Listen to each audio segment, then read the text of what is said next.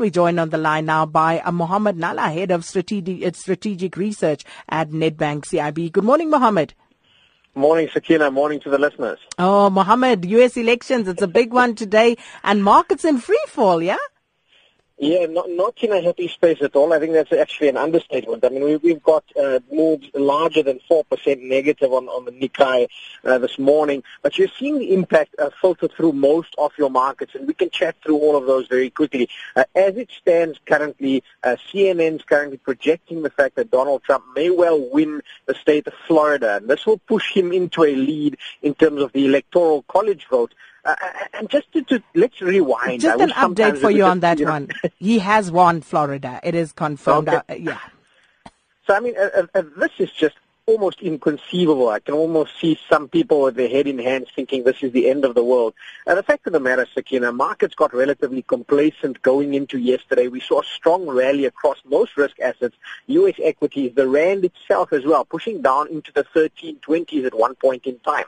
Uh, this inconceivable, very narrow margin between Trump, with Trump actually in the lead as it stands currently then, uh, has, has certainly roiled markets. You've seen the pressure come through in terms of emerging market currencies, specifically the Mexican peso. I mean, that's particularly hard hit. That's always been used as your barometer in terms of where this U.S. election is going and, and the knock-on impact. We've seen our own rand trade significantly weaker. Uh, but then I guess, you know, where you get some losers, you're getting some winners. The big winner obviously coming through by way of gold. Mm. Uh, gold uh, coming through as a safe haven asset. We've seen that perform relatively strongly. And I guess for now, for as long as this remains uncertain, that's likely going to be the place where most investors investors go to hold, uh, go go to hide. Uh, at this point in time, you can expect liquidity to remain relatively thin. Uh, you're seeing a little bit of panic come through in terms of markets. You've also seen, lastly, oil markets, uh, those also fairly sharply lower down in excess of 3%. So if Trump actually does carry through with a win, I think certainly like Brexit was unexpected, it's going to mean a very busy day for most in the market.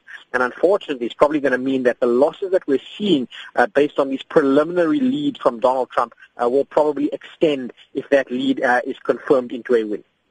And of course, uh, you know, I guess what we would be concerned about is the effect that this will have. You spoke about the rand, you spoke about gold. Um, you know, what else uh, will we uh, more than likely, you know, expect to happen from a Donald Trump win here? Thanks, again. I mean, that's an excellent question because sometimes maybe we fixate too much on the global impact. The local impact, first of all, as an emerging market, you know, if we get a broad-based sell-off, we're going to see that impact emerging markets as a whole in the shorter term. The longer-term impact is really what's quite important for South Africa from an economic growth perspective. Uh, remember, South Africa is currently a large beneficiary of the AGOA Act, and this has been a fairly contentious act. We've just renegotiated it, and I don't have to tell you about that. It all hinged on, on for example, chicken imports, uh, but it's a lot more material than that. It does actually result in some job creation in South South Africa. And if you get a Donald Trump presidency, not just for South Africa, but generally to the rest of the world, he tends to be a lot more isolationist in his view.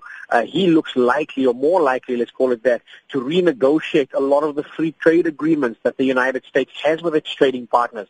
And in that kind of context, it's going to be negative for, for, for world trade, which is negative for world growth. That's going to filter through to a knock-on impact to our own growth uh, as well as export potential. And then directly, if they actually do renegotiate and pull back on acts like AGOA, uh, uh, which South Africa has a direct exposure to, uh, that could possibly mean a further drag and impediment to growth specifically for the region.